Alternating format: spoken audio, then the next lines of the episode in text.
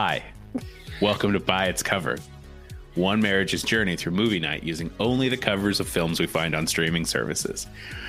I'm one of your hosts, Kevin. And I'm your other host, Bree. And together, we're going to watch a movie. A singular movie. Yes. Sorry, folks.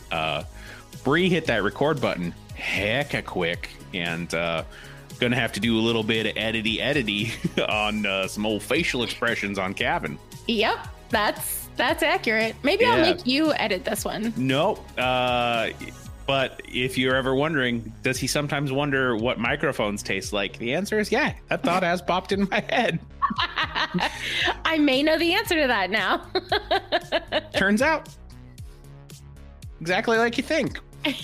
At least you don't have one of the squishies on it. Oh, I kind of want to wonder what the squishy tastes like. No, because I feel like the texture would be... Okay, yeah. Also, I'm not going to lie. It's the same foam that they used for those, like, pop ice cream cone things where you're like, hey, lick my ice cream cone, and then you popped it and it shot in their face. Did you not have one of those as a little kid? No, okay, apparently I was the only kid that, like, bought toys based on how he could use them as pranks on people. Huh. That really explains your career as a stand-up comedian. Yeah. There was really a fate I was cursed to more than chose. Yeah, I bit into one of those once because I was like, oh, you shot that in my face? Arr! I was like, I was establishing dominance, but really it was just putting me in timeout. So let's time in and talk about this movie cover that I'm going to share. Listener request from Laura, one of our newest listeners. Actually, I don't know the answer if she is one of the newest, but she is one of the newest to contact us. So if you want to chit chat with us, definitely look us up on social media, follow us, review us. We'd appreciate it. I've seen our schedule. We have time to talk. Yeah, we can prioritize you. Yeah. It just, even if you just want to tell us about your day. We're lonely. All right. So we are watching The Legend of Billie Jean. Mm-hmm. I have so many questions already based on this cover. Okay. One, since this is a listener request, they don't always have to go off of streaming services. So my first question is going to be like, where the hell am I going to find this? I think it might be on Amazon. Yeah. This does seem like the kind of movie that Bezos would make sure was available for the masses. I mean, Billie Jean is played by the same woman that played Supergirl in the Supergirl movie. Oh, you have that. You have like 4 VHSs, and it's that and Bedknobs and Broomsticks. Yeah. And she also played on Supergirl, the TV series, Cara Danvers' mom. So she came back into the universe. Not only, so I was really, I know nothing about this movie, obviously, as the premise of this, but I was very disappointed to find out this is not the same Billie Jean that Michael Jackson sang about. You know, I was going to ask you that. I was going to say, I have no idea. Maybe it is Billie Jean song by Michael Jackson. So this movie released in 1985, and the song was released in 1982. So Billie Jean, we know, is not his lover. Yeah, he's just a girl that he knew. Is that what the lyric is? Something like that. I don't know. Bree, we're investigating a joke. And this is all of a sudden I'm actually like looking up the lyric right now. It says, Billie Jean is not my lover. She's just a girl who claims that I am the one, but the kid is not my son. She says, I'm the one, but the kid is not my son, which is what I always thought the lyrics were about, which is he banged her, but she got pregnant, and he's saying that the kid's not hers, that the kid's not his. But I don't think that's what this is about. Just based on the 2 paragraphs and then a tagline that's on this cover. Yeah. Okay. Also, yeah, the fact that this movie has tag paragraphs instead of taglines is scary. this cover is very 1980s, which I said this was done in 1985. Mm-hmm. There's only her on the cover, Billie Jean, and she has this fun swipey pixie cut. She's blonde, and she's wearing this. It almost looks like a scuba. It looks like a wetsuit. It looks like a wetsuit, but I think it's just a vest, but it's black and it has almost like flipper scallops on the cut off arm part, and it's zipped up, but it comes right below her sternum, so you can still see cleavage, and it's black, blue, and purple. And then she's got what looks to be like a leather fingerless glove, very 80s. She's also got one side of her earrings is very long, and then she doesn't have earrings in the other ear, which is very 80s. And then she has a black bandana tied around her bicep because she's going to be shooting some heroin. I don't know about that. Probably not. So there are several things that are written on this cover besides the title, and it says, when you're 17, people think they can do anything to you. Billie Jean is about to prove them wrong. And then the tagline underneath the title says, the last thing she ever expected was to become a hero. Yeah. And it's got a little slash at the bottom that says, featuring the Pat Benatar smash single, Invincible, The Legend of Billie Jean. We immediately had to listen to. Like, what is that? It was amazing. It was fine. But still, it was just like, it's never a good sign when a movie is like, listen to our soundtrack, it's pretty dope. Or it's the exact opposite. What movie in our first couple episodes was like that, where they were like, the soundtrack is really the selling point of this? I don't know. We've done almost 80 episodes, babe. I'd have to go back and look. That's true. Why don't you have them all memorized? There's sometimes I look through our list of episodes and I'm like, oh yeah, we did watch that movie. Okay, so Kevin, based on not much visually other than what's written, what do you think this movie is going to be about? Oh, sorry. I was just checking to see how old she was. Because I was like, is this one of those examples of like she says she's 17, but she's like 40, the actor. Yeah. No, she was 20. It looks like 22. So probably 21. Yeah. So, okay. It's just everyone in the 80s looks older than they should. Mm-hmm. I think it's all the like lead in the gasoline and cigarettes. So her real name is Helen Slater. Yeah. What do I think this is going to be? So at first I was thinking she's going to get superpowers. I don't think she is. Okay. I think she's going to be just a tough girl. So I'm almost wondering if this is going to be immediately what popped in my head. I think when this first got recommended was a movie from the 60s called The Legend of Billie Jack. Okay. Which is about a guy that was like, he was a Native American Green Beret. Okay. And he was defending a school full of hippies from like the town folk that didn't like him. And he did it with karate, and it has one of my favorite lines in a movie, which is the guy's like, what are you gonna do about it if I don't back down? And he's like, I'm gonna take this left foot and I'm gonna put it across the right side of your face. And he's like, how are you gonna do that? And then Billy Jack's like, karate kick. That had to have been a roundhouse kick, right? Well, if the guy's facing him, his left is the other guy's right. Oh yeah, I guess that's true. Yeah, that one got me too. I was like, dude, how are you gonna go through him? Billie Jack, how are you gonna do that? And then I was like, oh, I'm dumb, I don't know left and right. Like, Billie Jack is very aware. But so immediately I was like, is this gonna be like a female version of The Legend of Billie Jack? Which I would watch the shit out of it. But I almost wonder if we're going to get some of that. I just think she's going to be like plucky and tough. And then like, they're going to be like, yeah, she throws punches. But then like somebody is going to have to like come in and finish the fight because it's an 80s movie. They already like sexualized the 17-year-old girl on the cover. Yeah. So it's going to have to be like someone has to, because I don't assume this movie is going to be like the secret feminist, you know? Yeah. Like, I don't think this is going to be the one that they're like, this was this hidden gem of feminism in 1985, where they're like, women do kick ass. Like, I don't think she's going to be, you know, Furiosa in Mad Max Fury Road, which I want to watch now. Okay.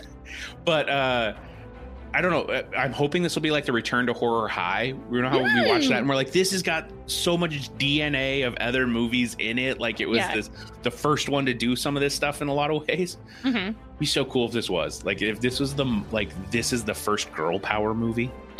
I would be like, hell yeah, we found that missing link. You know, it's like, it'd be like if you actually discovered Bigfoot. Okay, so like I mentioned, Helen Slater, it was Supergirl, and she was Supergirl a year before this came out. So if she does become a hero, like an actual superhero, I think that'll be very interesting. A choice made in casting. It's got to be like Chris Evans, where they're like, hey man, you're going to have superpowers. Yep. He's like, but I don't want to have to do sit-ups. I'm like, sorry man, you're going to do sit-ups. You're going to fucking do sit-ups. Okay. We've decided there are 7 people on this planet that get to have abs like yours. And you're going to have to fucking show them, Chris. All right. Now get out there and show us America's ass. Smack that ass. Jesus, Bree. No, not sexual assault-y. Like, no, like basketball coachy. If you had a chance to smack Chris Evans' ass, do you think you'd basketball coach Pat that? You look like you would totally have like the cup and you just let him drag you out with it. Okay, but only with his consent. Okay, so you also look like you'd be like, we didn't say no. No, Kevin, consent is key. I know, I'm just saying how you gets a little handsies. Whatever. I like the booty. Okay. I just like that clip. You can save it and put it as my ringtone. Do people still do that ringtone thing? Yeah, they're called old people. Okay. Like, why don't you have your phone on silent like a normal person? Just how else do you ignore people calling you? Okay, so I think that she is going to be like a nerdy student that sees some sort of backyard fight or somebody robs something, and she decides that somebody needs to do something about cleaning up her school. And so she decides to become a vigilante like Arrow, because her scuba suit definitely looks like superhero uniform-y. Wouldn't this be cool if this was like the first attempt of like making a movie superhero suit look good? Because you know how like everyone's like X-Men did it first, and I'm like, what if this one does? And this is that hidden gem. Yeah. I think that there's going to be a banging soundtrack, especially if they're going to focus on Pat Benatar on the cover. I also think that there is going to be a rollerblading scene. Were rollerblades in 1985? Roller skating. Some sort of shoes with wheels on them. I was trying to think. I was like, they're going to give her some mode of transportation that's like badass. You know, like they're going to have like a BMX bike or like a motorcycle, a dirt bike or something. Like she's got to have something though, right? They can't just have her like... I think that there's going to be a montage of her becoming her alter ego for sure. But I think ultimately it's going to end with her saving graduation and everybody clapping for her. So you're thinking it's very small, school centered. You know, yes. It's not saving the town or the world. I think it's going to be very school or like town centered, a small town. Yeah, I definitely think small town. I think she's going to have to fight against rednecks. Oh, cool. Okay. I think she's going to be like the hip, trendy kid. Okay. And then I think at one point somebody is going to break one of those old 80s boom boxes. Ooh, okay. The silver ones that were really big. Like she's going to be with some friends and they're going to be dancing, and they're going to do that weird, like, nondescript 80s dancing where they're just, like, snapping and moving their hands up and down. And their shoulders. Yeah. And, like, their body stays, like, it's almost like it's an action figure with, like, 3 points of articulation, and that's it. And then, like, the redneck's going to come in and be like, what is this? And then just, like, they're going to hand it to, I'm going to bet he's going to be called Mongo. Mongo. And he's there. We're like, Mongo will take care of it. Mongo doesn't like your music. And he's going to not even say a word, unblinking, and just go, and then just break it in half. Like smush it like a soda can. Or just like crunch it in half. And then, because then that'll play in later where she has to fight Mongo. And he's like, not punching her, but he's just like throwing her from place to place because you can't punch a girl. It's the 80s. Uh-huh. You know, everyone knows if it's got a uterus, you can't put a fist turus. I don't know. No, that was a fail. I was going for a pun there that didn't work, but it didn't. Anyways, I didn't have time to think. But Mongo's going to go to punch her, and she's going to kick him in the balls. She's going to Johnny Cage him. And it's going to stop, and he's going to go cross-eyed and goes, Mongo hurt, and falls over. Okay, I mean, I guess we'll find out. All right, is there anything else you want to discuss before we go watch this movie? I don't have anything that I'm expecting out of this. I wonder if she does get superpowers. I hope it's aliens. Like she gets powers from aliens, or she turns out to be an alien? No, I hope she gets powers from aliens. Oh, okay. Yeah. And I hope there's a scene where she uses her super speed, because this is the 80s and you had to be a little bit sexist at best, even in a progressive movie, where she uses her super speed to shop at the mall. Oh, there's going to be a mall scene. You know it. But I actually love 80s mall scenes, because when we grew up, malls were still like kind of a thing, but we were too young to hit that age where you could go hang out at the mall. They kind of started fading away from having like those food courts in the areas where you could go chill. Well, our small town mall never had a food court. It did in the one before they did the big remodel. There was a small food court. Yeah, I just remembered having an Orange Julius. My grandma used to work at the donut shop there. There was a fucking donut shop. Yeah. Oh my God, small town secrets. And so there's always a little bit of nostalgia for me at that feeling of like, oh, back then, because it was never something that I truly got to experience, but it's stuff that you would see in those types of movies at that time. And so I always love a good, like, vibrant mall scene. All right. All right, like maybe I hope you get what you desire. And people that are listening, can find us on Twitter or Instagram and tell me if you enjoy a good nostalgic mall scene too. Yeah, let's go watch a mall movie. Okay, let's go watch a movie.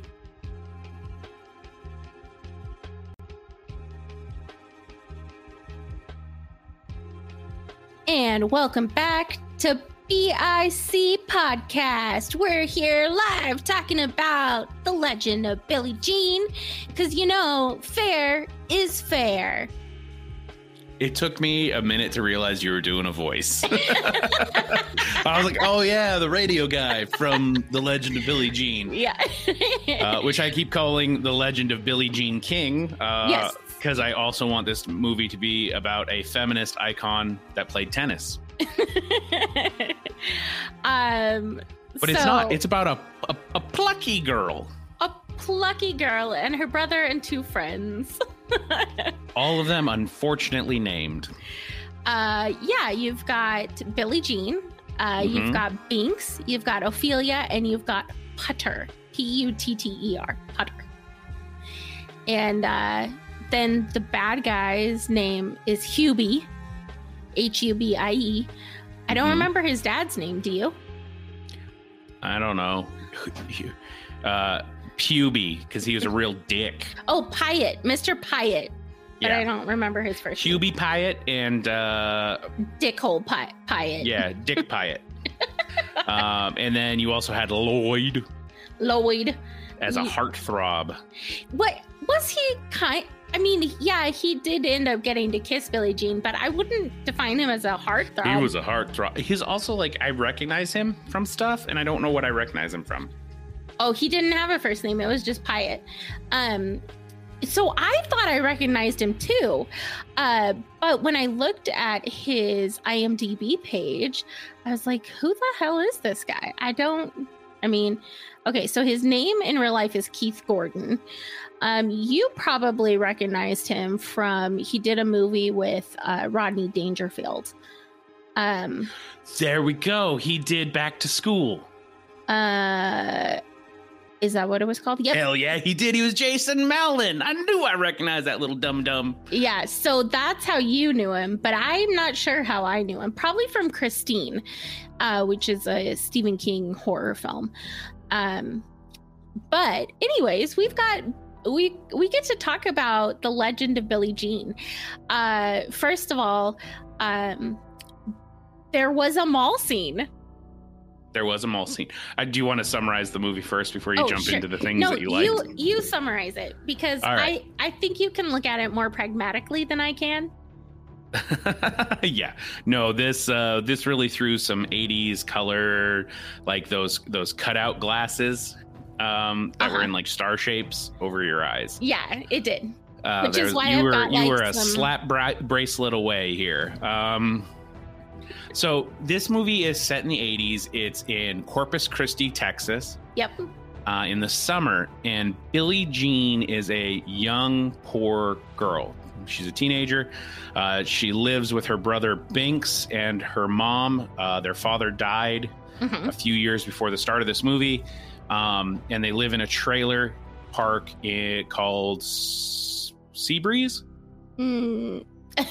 I don't remember. I think it's Sea Breeze or Ocean Breeze or something.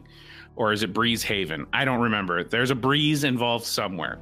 Are you talking about the girl's car? Because the car, what was written on the car for Ophelia's car was not the same thing as the trailer park. It was like Heaven Palms or something was the trailer park. Okay. Yeah. Anyways, they live in a trailer park. Yep. Her brother and her are very tight-knit. They dream of running away to Vermont. Because where it's never hot. Cold. It's cold. And he also has a it's either an 84 or an 85 Honda Elite scooter that was bought with the insurance money that he got from when his dad died. Right. And it's his prized possession. Hubie Pyatt and his friends start harassing Billie Jean and Binks because they're poor. Hubie's a well or better off person in the community, and it eventually culminates in Hubie stealing Binks's bike. These names are so fucking dumb. Sorry. It just an event again, like in the 80s, they were like, this is cool, right? We're going to name him Binks. And you're like, don't do that. All I could think of was Thackeray Binks from Hocus Pocus. Oh, I think of Binks the Cat, and I don't know what Binks the Cat is from. I think it was a game. Hocus Pocus? No, Binks the Cat was a game, I think. It was trying to be like a Mario Brothers or Sonic the Hedgehog clone. Interesting, because Binks was a cat in Hocus Pocus. That's a fun fact. Yeah, but the opposite of fun. Oh, sad fact. So Binks also runs away to get his scooter back, because when they go to the police say it'll turn up in 2 days. The guy's probably just trying to flirt with Billie Jean. Yeah, totally, like, excuses the fact that he's a thief because he took the scooter so he could flirt with Billie Jean. Yeah, well, you know, and it's really one of those kind of weird ones, because I'm like, I kind of understand what the cop's doing the cop's not a bad guy. He's kind of a lazy dude, it seems like, in this situation where he's like, I don't want to, like, get super involved, like, this will probably work itself out. Yeah. But again, like, this movie is this 80s trend of like adults being very ineffective at doing their jobs, or like, because I'm like, yeah, it still is. He still stole a scooter. Like, even if he was doing it to flirt, like, you should be able to get it back if the person complained. Like, that's the way the law works. Yeah. But like, I also understand the cop trying to be like, hey, let's not make this a big deal. Yeah. But yeah, do your job, you know? Yeah. So Binks runs off because he's like, I'm going to get that scooter back. He gets it back, but it's been thoroughly trashed and he's been beaten. Yeah. So Billie Jean decides that she is going to get her brother his money back, and she goes and demands $608 from Hubie. Yeah. And Hubie kind of refuses to pay, and she knees him in the balls, which is a recurring thing that happens to Hubie in this movie. Like, doesn't he get kneed in the nuts like 2 or 3 times? Yeah. Well, like, and every his time dad he meets does too. Yeah, every time he meets Billie Jean's character, she like knees him in the balls. Well, he deserves it. Very 80s thing too is like nut shots. Like, look at all the 80s movies where they're like, hit him in the dick. It's funny. She Johnny Caged the shit out of him. Yeah, like that guy like 20 years from now is gonna just like have a baby with like a knee-shaped dent in his head and be like, Dad, why my head soft here? And he's like, well, I was a real prick in the 80s, son. So Billy knees Hubie and oh, okay. Hey, who's being pragmatic here? Which is not the word you wanted, but well, word I meant. I think I'm going to be more objective. Yeah, that about works. This movie. Yeah. So Hubie's dad says, "I'll pay. Come upstairs, get the money." And he basically tries to force himself on her by saying, I'll pay you as long as you prostitute yourself for me, and I'll pay you a little bit each time. Yeah. And then even grabs her and like tries to force himself on her. Mm-hmm. And thankfully Binks comes in to try to like check what's going on. He decides to rob the store to get his money back and finds a gun, which actually is fortuitous because Billie Jean eventually comes down. And there's a standoff. Binks accidentally shoots Pyatt because Pyatt told him the gun wasn't loaded. Yeah. And it's just weird to me in this movie how they just gloss over the attempted sexual assault. Mm-hmm. And, like, it really, like, it doesn't even until at no point in this movie until the very end do they be like, hey, that was a bad thing. This middle-aged man totally tried to force, and Billie Jean is underage. I mean, she is not, she's very clearly, she's supposed to be 16 or 17, I think is what they've kind of implied, because Binks is, a little bit younger. Yeah. And so he totally tries to sexually assault her, and that's not really a thing until the very end. Like, even Billie Jean doesn't bring it up. No, it's super weird because there's a couple. And so we'll speed up through this plot point because it really kind of snowballs from there. So around this getting this money back, Billie Jean now has to go on the run with her brother Binks. And they pick up their friend Ophelia, who's the only one that has a car. Mm-hmm. And then Putter, who's a younger girl that admires Billie Jean. Mm-hmm. And as this is all going on, the police officer, he even like props to him because mm-hmm. he like was like, I think I fucked up. Yep. I think I screwed this one up. Yep. And he's trying to make it right, but he's mm-hmm. also like trying to like keep everyone, like, he knows something's up, but he doesn't like commit to really doing anything about it. Right. And then Pyatt decides to start selling Billie Jean memorabilia. Merch. Which is such a weird like B plot in this movie is like, but it's just, she has this growing celebrity around things that they do. She agrees to turn herself in, and that backfires because Pyatt just refuses to pay the money. And even when it's not his money, he refuses to just be like, I'm going to get this done and get her arrested. She eventually meets a character named Lloyd after they break into their house, his house, to eat. Turns out he agrees to be their hostage. Mm-hmm. But he's also just kind of this sad rich kid that eventually kind of falls in love with Billie Jean.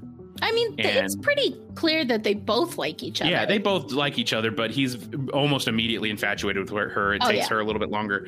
And then she kind of adopts this Joan of Arc personality after seeing the movie, which I'm like, she got all the way to the part where she got burned to death. Did you think this was going to go well for you too, Billie Jean?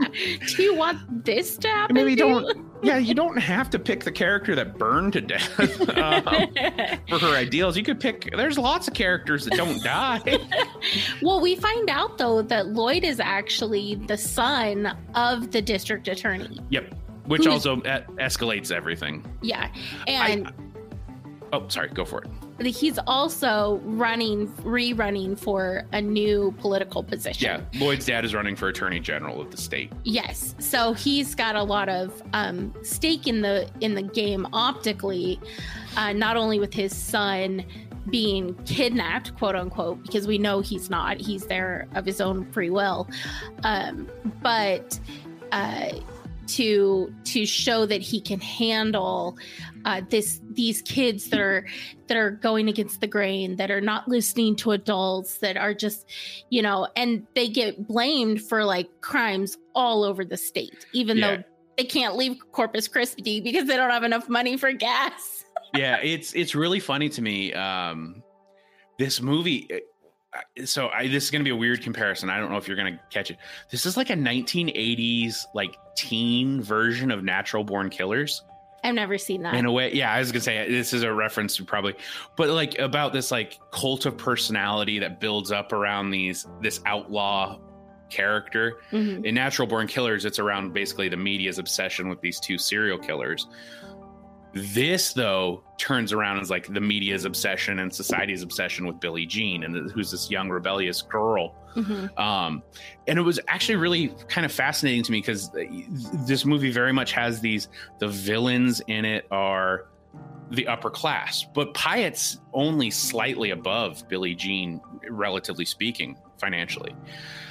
Like his thing is he owns, because the Dodge Charger that Hubie owns isn't in the best of shape. Like it's fixed, it's got some new parts on it. It's got, it's been hot rodded, but it's not like it's got a fresh coat of paint, Mm-hmm. But he and Pyatt just owns a seaside store. Yeah, he's not implied to be like the moneymaker. He just has more than Billie Jean. And then when they get to the upper levels, which is the attorney general, district attorney character, like this movie almost has this part of like, hey, there's some really interesting social commentary about how the classes interact with each other. I don't think the movie intended to have that at all. Like I don't think the person sat down and was like, hey, here's the commentary I want to make, because it doesn't. Yeah, like it really comes down hard on the middle class shop owner more so than the district attorney. Like the district attorney, once he fucks up and gets Binks shot, he's like, oh yeah, I was a dick. I did a bad thing. Oops. Yeah. But at the same time, like the district attorney, Lloyd's dad, is apologetic and regrets, whereas Pyatt never truly. Yeah. I mean, he truly stays arrogant and like in his own, I did the right thing. Yeah. And this whole point is Billie Jean just wants to get the $608 that it costs to get Binks's scooter fixed. Yeah, and it's really is valid. And so Lloyd is a nerd and he is into movies and stuff, so he has a video camera and she records this thing about how that's all she wants. She just wants the $608 and fair is fair. Yeah, she's not asking for any more, she's not asking for any less. That becomes her rallying cry is fair is fair. Yep. It was very interesting to me because again, she records this video and then she has a moment where she's like, and to you, Mr. Pyatt, you're a pig. You don't even realize what kind of pig you are, or like you're disgusting. And I'm like, hey, Billy, this might be the part where you say, hey, you tried to assault me. Yeah. Like, hey, the reason why this happened, you got shot, is because you tried to like coerce a teenager. Coerce a 16 or 17-year-old girl, or however old she's supposed to be. It doesn't even matter. You tried to coerce a person into sleeping with you. Yeah. And you tried to use your power to make it okay and gloss it over. And like she doesn't. She's just like, you're a real dick. Yeah. And then they're like, no, Billy, like, no, sweetie. It's okay to share that trauma. Like I like you have the ear of the nation right now with these videos. If that video went out, they'd be like, oh, we're good with what you guys want to shoot him again. Because even in the showdown that happens at the end, so this whole builds, she eventually tries to orchestrate getting the scooter back. Basically the town rallies around her. Mm-hmm. What I thought was interesting, and again, like some neat commentary where she refuses to take people that crowdfunded money for the scooter. Mm-hmm. She doesn't want their scooter. Nope. She wants the one that was damaged. Yep. She wants because that's what's fair. Yep. And I'm like, I like that kind of like that integrity part of it that she has. It's like, no. And one of the reasons why I did that little bit at the very beginning of this part was the whole time we keep hearing the radio and this guy that's talking about Billie Jean and like, hey, we have a brand new scooter for you. Hey, we've raised a lot of money for you. Come in, Billie Jean. Come in. Come talk to us. And she's like, that's not what I want. I want Mr. Pyatt to pay to fix this scooter because fair is fair. That's the right thing to do. Yeah. And like they at one point have to take some stuff from the mall and they didn't have any cash. So she wrote an IOU. Like she very much is, I don't want to be a thief. I'm not a murderer. I'm not a killer. I'm not all these things. I'm just trying to get what is owed to me. And all of these things happen around it. And it's not like, I don't truly believe she's an instigator in any of it. She's just, it's more fascinating than the movie wants to give it credit for. There is something about having her as this heroic character that, because of the way society's structured, she has to go outside of society to get actual justice. Mm-hmm. That's cool. Like that's literally like comic book hero 101 shit. And Billie Jean, like they get that. I don't know if the writer of it kind of understood they were tapping into that vein, but this is very much like a Western kind of brought to life. This character of almost impeccable or superhuman morality. Mm-hmm. Is like, no, I have to now exist outside the system because your system won't allow me to function. Yeah. This movie very much like if this were done in the 70s and was like trying to be gritty, is that like new cinema wave? Billie Jean would have died. Yeah. You know, like there would have been a blaze of glory. This mm-hmm. is she is almost. It's so fascinating to me because this is almost like a Rambo-esque movie. It's like it is a teen girl's version of Rambo is really what this movie is. And I mean, I loved it.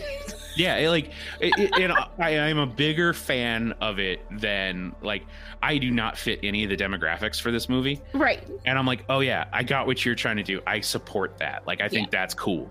There's some things I would have changed, of course, naturally in this, because there's parts that don't hold up in the 40 years since it came out. But... you know, it's entertaining enough. I watched it. It's one of the few movies that I didn't feel compelled to just like tune out and be on a cell phone during. Yep. I would have loved there to be a little bit more action in it. I know that sounds weird, but it is a little bit slower paced than what I anticipated. Agreed. Yeah, for sure. Hey, before we keep going, what did we snack on? Pizza. We did, because Kevin actually Googled before we started watching it. He's like, what are things that are available now that would have been available to eat? Yeah, ranch dressing. That's an 80s thing, man. I didn't know that. Well, it was invented in like the 50s or 60s, but like they didn't make a shelf stable version until the 80s. Oh, interesting. Yeah, Hidden Valley. So he started looking through all of that, and there was a slice orange soda, right? It was a lemon lime soda at the time. I think. But we ended up getting pizza, which is very 80s. Where else are you gonna get Gushers at 10 at night? Yeah. And Dunkaroos. Yeah. So Dunkaroos made a comeback. So yeah. But they're not kangaroo shaped anymore, so I got no business with them. I I know, what the shit. I'm not putting little D's in my mouth. Only big D's. Size queen. Yeah, I likes what I likes. So I'm trying to think. Otherwise, in this movie, she cuts off her hair to imitate Joan of Arc. We get some badass Pat Benatar. We even got what I thought was funny during the chase scene in the mall. They start playing Rebel Yell. Yeah, which I was laughing because I was like, "Oh, you guys don't know the lyrics to that song. Like, you know, with a rebel yell, she cried more, more, more." Yeah, and I'm like, "You don't. You guys aren't thinking." What that song, like the other parts of that song where it's about a prostitute that shows up at the guy's house. Don't have that to be your song you play for the girl that like refused to be a prostitute. Yeah. So there was one part that we have to talk about because it was just, I don't know if you could even get away with it now in movies. But at one point, they point out that Lloyd has a $10,000 reward on his head, and they are driving, and this guy recognizes them, and he's in a pickup truck, total cowboy, like it's a really tiny gun. It's like a what, 22 rifle? I mean, no, it wasn't. It was either, it looked like a 30 carbine. Okay. So yeah. But it was, I mean, compared to, it's definitely not an AR-15, which I probably sure wasn't even around then. It was, but continue. And he's following them. He's chasing them because he's like, don't you know that's a down payment for a house, honey? And so he's in this big ass truck following this station wagon with four kids in it. And he's having his wife do the hand, what is that called? Steering wheel. And he's out the window. His wife's doing hand stuff, just jerking off the air. Shooting at these kids. And the truck flips, which we don't know if they survived. Like, I don't know how they could have. They were not wearing seatbelts. But as they're driving away, Billie Jean looks back at Putter in the back seat and is like, oh my God, Putter, you've been hit. And she's like, I'm not hurt. What are you talking about? And then Billie Jean looks down and she's like, you're a woman now.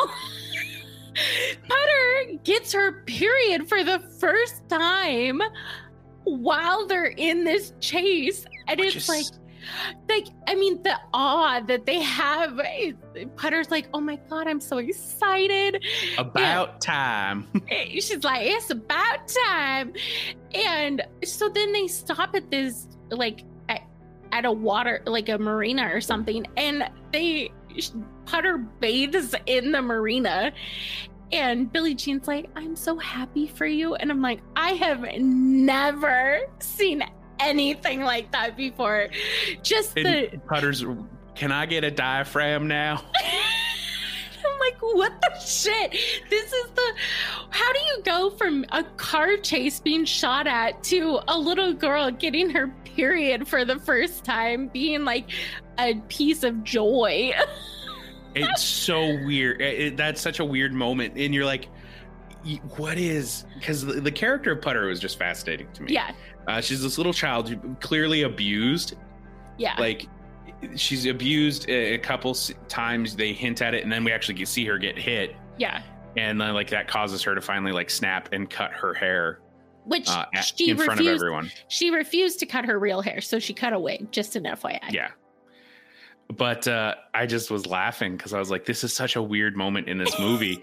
And it's not entirely played for laughs. Like, there's a couple moments where you're supposed to laugh, but you're like, this movie really wanted to like make a point about that. Like this. So it was just very interesting. And there's certain choices this movie builds itself around that are very weird to me. The hair stuff is interesting to me because she causes other women to get their hair cut. And it was funny because there was a scene where this girl is getting her hair cut at the beach and just the horror on her face when she sees the first like chunk. Well, and she's just not happy. Hair is very important to teenage girls. Oh, yeah? Tell me about it. Tell me about what it feels like to lose your hair. Tell me about how it's your identity. Yeah, okay, Kevin, we get it. You're bald. It happens. No, I mean, just explain to me what that's like. What's that? How important is your hair to you? So anyways, there were a couple things in this movie that did trigger that like nostalgia feel that I was talking about in the first part. The mall scene, it was totally what I thought it would be. Hubie gets nut shot. Hubie gets shot in the nuts again. But it was, you know, the stores were there. It was a very busy mall. It was very interesting. The other thing that I thought was that I know has to be a movie thing, but you know, if you were a teen in the 80s in a big city, let me know if this is real or not. But Billie Jean at one point is running away from somebody trying to, like, cops. And this girl says, get in the car. And she's got a haircut like Billie Jean. And so they go off and she takes her someplace safe. But the someplace safe is like this underground, like, party place. Like a rave. Like a rave almost, and there were a bunch of teenagers there just hanging out, and trash cans on fire and music, and she walked in and everybody clapped, and I'm like, was there ever a time where that actually happened, like where teenagers would go and just hang out in random decrepit buildings? Is that like the place in Hackers? Yeah. And or like the Foot Clan and Ninja Turtles. Exactly. Yeah, where they just have these like secret clubhouses. Yeah, it's just fascinating to me. Also, they also point out like that she has this gang. And at one point she goes and prevents a dad from abusing his son. Yeah. But like the dad freaks out because just as she's been walking along, she picks up kids. Yeah. And they're younger kids. But also I'm like, what happened to the gang of fucking teens? She didn't bring one of them. You didn't bring a single person that's like, because if she would have showed up and it's like 50 teenagers, mm-hmm. Like that's way more intimidating than I'm like, that kid's 9. I was like, I think it was more that there were eyes on him doing the thing he wasn't. The wrong thing. Yeah. Yeah. But again, I just thought, well, no, he said, don't hurt me. Like, don't, you know? Yeah. So I did think he kind of like the news again. I think like if they wanted to redo this movie, I would love it. And like make it a little gritty. Like I wouldn't hate it. Like I think if you had a good writer that was like wanting to nail the social commentary in it, I'm mm-hmm. like, this could be a really interesting movie to me. Yeah. I think it would be fascinating to see a new take on it. But then again, I'm also like, maybe that is Natural Born Killers in a way. But Natural Born Killers, again, hard R, Oliver Stone mm-hmm. movie. This is supposed to be like a teen coming of age. Right. You know, sticking up for your values movie. Finally, at the end, she kind of gets her, after her brother's been shot during a botched hostage exchange. Do we know if Binks survives? Yeah, we see him at the end of the movie. Oh, okay. Remember he walks out and they're in Vermont and he's like, I knew it was going to be cold, but I didn't know it was going to be this cold. That's right. And then he sees a snowmobile and he's like, that's wild. And you're like, God damn it, Binks, stay away from things that move. Okay. Billie Jean, she can't cut more hair off, bro. She's already bald. Okay, so they are at this big like Billie Jean day. That's down at the beach where Pyatt has his store. And she's supposed to turn herself in. It goes wrong. Binks ends up getting shot on the mm-hmm. opposite side of Pyatt, which I thought was interesting because Hubie runs out and he's like, it's her brother in a dress. And I just, he calls him the F word. Yeah, which I was like, come on, man. Like, you ain't got to slur. Like, you ain't got to throw a slur. You know, it was clearly a distraction. It's not like Hubie was, or not like Binks was like, and then for this heist, I wear a dress. And they're like, Binks, that's not necessary. He's like, no, I'm going to wear a dress. Yeah. I'm going to wear Billie Jean's dress. But so Billie Jean, like, finally shows up to confront Pyatt and gives him kind of a speech about, like, it's pretty fucked up that you're selling all stuff with my face on it. Mm-hmm. Like, was this all worth it to you? Because, you know, he's got merch, he got a giant paper mache statue of her made up. Yep. With a gun pointing at him. Yep. Which I'm like, man, you guys got to ask, like, can you be that traumatized if you, like, made a 20-foot tall statue of a woman gunning you down, the woman that supposedly traumatized you. I always watch it when I was watching this. I was like, could you imagine the art department for this movie? Like making a 20-foot paper mache Billie Jean. Yeah, they had to just been like, you want us to spend how much on chicken wire? No, that's fine. We'll do it. You better not set it on fire at the end of this movie. Oh, you're going to set it on fire. Oh, thanks. Yeah. Okay. Cool. Oh, yeah, and you're going to, okay, you're going to burn all that merch too. Okay. Okay. Yeah, okay. That was just years of my life. Years of my life gone. But Billie Jean confronts Pyatt finally. Mm-hmm. She finally confronts him, and he tries to throw money at her or tries to give her money, and he's like, here, just take it. I don't know if it's more, I don't know if it's less, but you could just have it. You can have it now. And she's like, no, fair is fair. Yeah, when she wants to know who paid for the scooter to get fixed. Which it was Lloyd's dad. It wasn't Pyatt. Pyatt still hasn't done what he was supposed to do. Which I thought was interesting, because the cop originally gave the $608. Yeah. He put up his money originally, and then he'd even offered to get the scooter fixed himself. Yeah. Ringwald. The cop's name was Ringwald. But... As she's confronting Pyatt, there are news cameras finally, and all the people are watching, and she's having this showdown with him, and she's like, that's when she finally brings up the fact that he tried to assault her. In language that really bothered me, bothered me more than you. Tell me, because the language she uses isn't her saying, "You assaulted me. You tried to force yourself on me." She's like, what was I supposed to learn? What were you said you were gonna touch me so good. And like, so she says the things that he said to her back. Yeah. But she like, I'm like, I don't know, if I didn't have the context of what happened in the movie, you could listen to it and you could hear it and be like, hey, I think they were having an affair. Yeah. Which is damning because she's underage. But I'm also like, yeah, she doesn't say like, you tried to do this. Like she just like, she never uses the words. And I'm just like, oh, did they not in the 80s think to use that kind of language? Like you and use the word. Yeah, because she doesn't seem to fully grasp what was what had happened. Yeah. But she shoves him down. And then chucks the money at him. Yeah. And he knocks over it's while she's confronting him about the sexual assault, Hubie doesn't realize that happened. Yeah. And you're supposed to have a moment where he realizes his dad's a piece of shit, a bad person.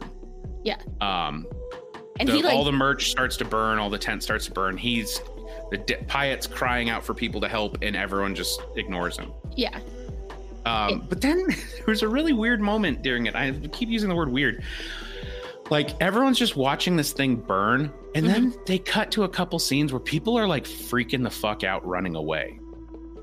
I must have missed that from the fire. Like it cut, and I'm like, I think they set that thing on fire for real. We talked about that. Yeah, I mean, it was clearly a practical effect. And I don't think maybe they either told people it was going to be that big of a fire or something else happened. And they hey, you guys need to get out of here. Like, that's going a little bit more than we thought, because they all are ignoring him while it's starting to go up. And then it's like, then they kind of flee. Yeah. And so I thought that was interesting, because it's a couple different shots. So it doesn't show everyone fleeing all at once. So I was like, oh, I think something bad happened there. That they kind of keep the camera rolling. Dude, we can't go back and ask them to make another papier-mâché statue. They are livid about this one. We get one take on this. We took all the chicken wire in the state for this. Look, that was one. We had one papier-mâché guy. He is going to kill someone. But she runs into Ringwald, and he just kind of is like, huh, fair's fair, and lets her run away. Yeah. So there's, which I'm like, no, that wasn't fair, Ringwald. Fair's fair is that she gets her name cleared, dick. Yeah. Which there's not really any ever consequences other than, Pyatt loses all of his stuff, but we don't know if he gets arrested. Wouldn't it be hilarious? He like actually had it triple insured. He's now like a millionaire. Oh God, you know, I could see that douchebag doing that. There's a sequel where she's just like, the fuck? Well, now I want 3 times as much as 608. Yeah. It's just like, she's like, oh, I could have made Molotov cocktails this whole time. I could have been like, I could have done some shit. She just like shows up with like a Che Guevara shirt. And like a dude, oh my God, if this is Rambo First Blood for teenage girls, where it's like Rambo coming back from Vietnam, doesn't want any trouble, just wants to be left alone. What if they made a sequel to this that is Rambo 2, where like he goes back and wins Vietnam, but like this one is just Billie Jean going back to Corpus Christi being like, I didn't want a war, Pyatt, but I'm gonna give you one. And then she just like burns it all down. I would love if this followed the trajectory of the Rambo sequels. Your brain sometimes. She's just jacked on steroids. She looks like Linda Hamilton in Terminator 2. Just doing one-arm push-ups, just crushing them. Okay, Kevin. So, is there anything else you want to say about the movie? We were super wrong. There was no superpowers. No superpowers. No. I kind of wanted her to have superpowers. I mean, But isn't believing in yourself really a superpower? Yeah, and keeping your moral compass. Yeah, but also like, times. What if she could have shot sound waves at people, like finger guns, and then she like zaps them with the power of Pat Benatar. Okay, but you have to admit that song from Pat Benatar was a bop. Yeah, it was fine. It was awesome. I mean, not the 4 times we heard it in that movie. It was played at very like, that's not where you should be playing this. Okay, so Kevin, what would you do to change this cover? I would have gone with the fire. Okay. At the end, and then her doing the like double fist thing that she was supposed to be kind of famous for, like in the fire. Oh, okay. Yeah, I would have gone with that, and then, or I would have put Binks doing a 6-scooter jump, because this movie is like, the instigating item in this movie is a Honda Elite scooter, which is very 80s, also very dumb looking in retrospect. It's very boxy. It's very I mean, it is. You look at it and you're like, this is 1980s. You're also like, this is stupid. It's kind of like in Home Alone 2, where the talk boy is like the thing, like the gadget that they fixate on. It's like, why is this scooter the thing that like Binks is like, this is worth getting beat up for? It's, I tell you what, he got it from his dad, essentially. Well, he got it from, yeah. But, and I know it's like, because he's a poor kid. And he doesn't have a lot, so this is, of course, very important to him. Yeah. Like, I get it. Again, there's a version of this movie redone that keeps a lot of that social stuff in there that I'm like, fuck yeah. Fuck yeah, this movie would be badass. I don't think I would change the cover, because the cover is very 80s. It's all the wording on it is very like, but would you change the outfit that she wears? No, because that's the one from the video that she sends. It's just so weird that like, when you're like, where does she get this wetsuit with the sleeves cut off? Where does that come from? Where does she get the earrings that she only wears in that scene? Yeah. Like, well, I know it's because like Lloyd has props, but I was like, Lloyd, are you into cross-dressing? Because you have like a women's size swimsuit, or be like, what are you into, Lloyd? You got a Wolfman outfit and women's clothes?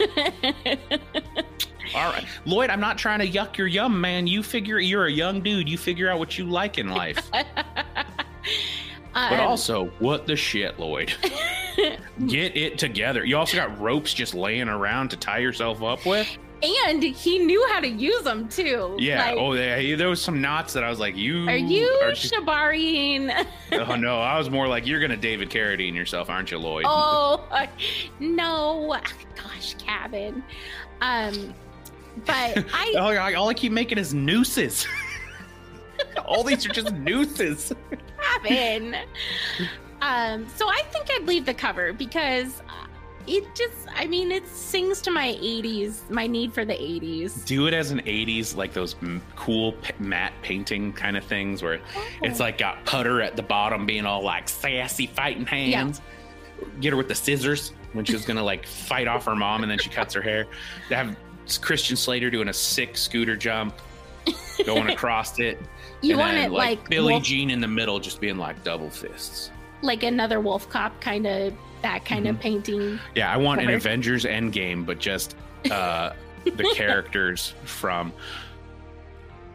The Legend of Billie Jean. Also, okay, they introduce these characters as having certain skills and abilities that never get played up. Like, Lloyd is like this monster effects guy that like rigged this house.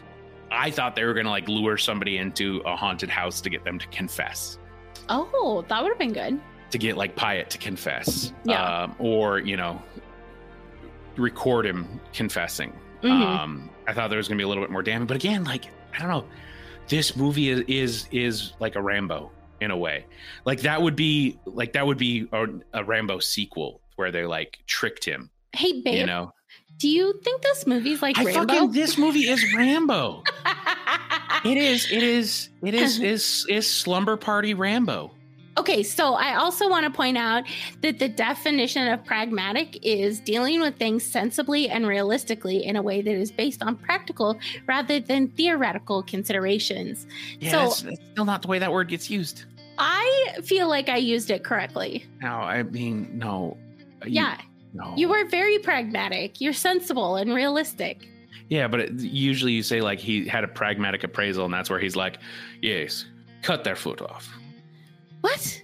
It's like it's usually like making the realistic decision as far as like in an action sense. Like you had to think pragmatically, and that's why I chose to compare this to Rambo.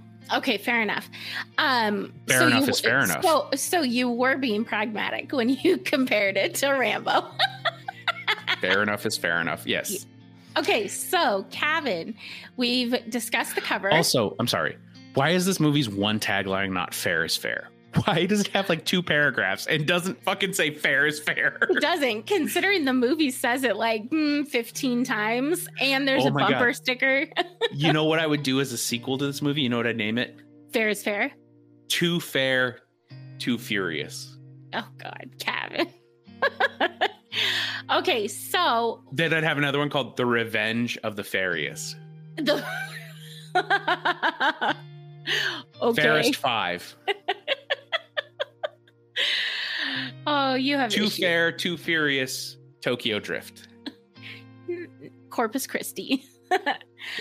Vermont.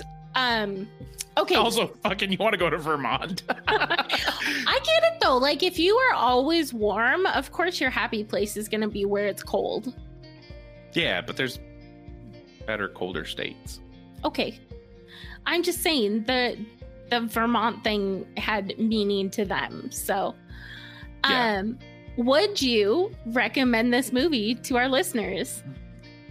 Yo, watch it. I mean, watch it and Rambo, and then tell me I'm right. Please. Only that way. Like, if you disagree with me, go fuck yourself. All right. Don't mention it. Yeah. Just keep them thoughts inside. All right. All right. Bree, would you recommend it? Abso-fucking-lutely. Yeah. Laura, thank you for this recommendation. I enjoyed the shit out of this movie. Laura, I'm not going to lie. I watched over it and she was headbanging and she was like, and then she did the like, you know what character would I'd be, and I'd like, you'd be Putter, and she'd be like, no. Yes, I'd be Putter. I'd be Putter. Yeah, the reason I knew you would be Putter is there's one scene where she just takes an entire chocolate cake to herself. Yeah. Oh, she does like Kit Kats a lot too. Yeah. Okay, so Cabin, where can we find you on social media? You can find me on the internet anywhere at Cavan_egg on everything from Twitter to Instagram to TikTok. Cavan Eggleston on Facebook or CavanEggleston.com. Yeah. Bree, where can we find you? Where can we see you? you can find By Its Cover on Twitter, Instagram, Tumblr, and TikTok at By Its Cover Pod. You can find us on YouTube and Facebook, By Its Cover Podcast. If you are listening to this, please feel free to go on to your streaming service platform and shoot a review for us. We'd love if you gave us 5 stars. We appreciate you guys listening and taking time out of your day. We hope we've made you giggle and given you a good recommendation. And on that note, I'm going to end with comedy is the new sex. Comedy is the new sex. It feels weird to say it after this Rambo movie. Okay, let's do it again. Comedy is the new sex. Comedy is the nuevo sexo. I don't think that's right. All right, thanks for listening.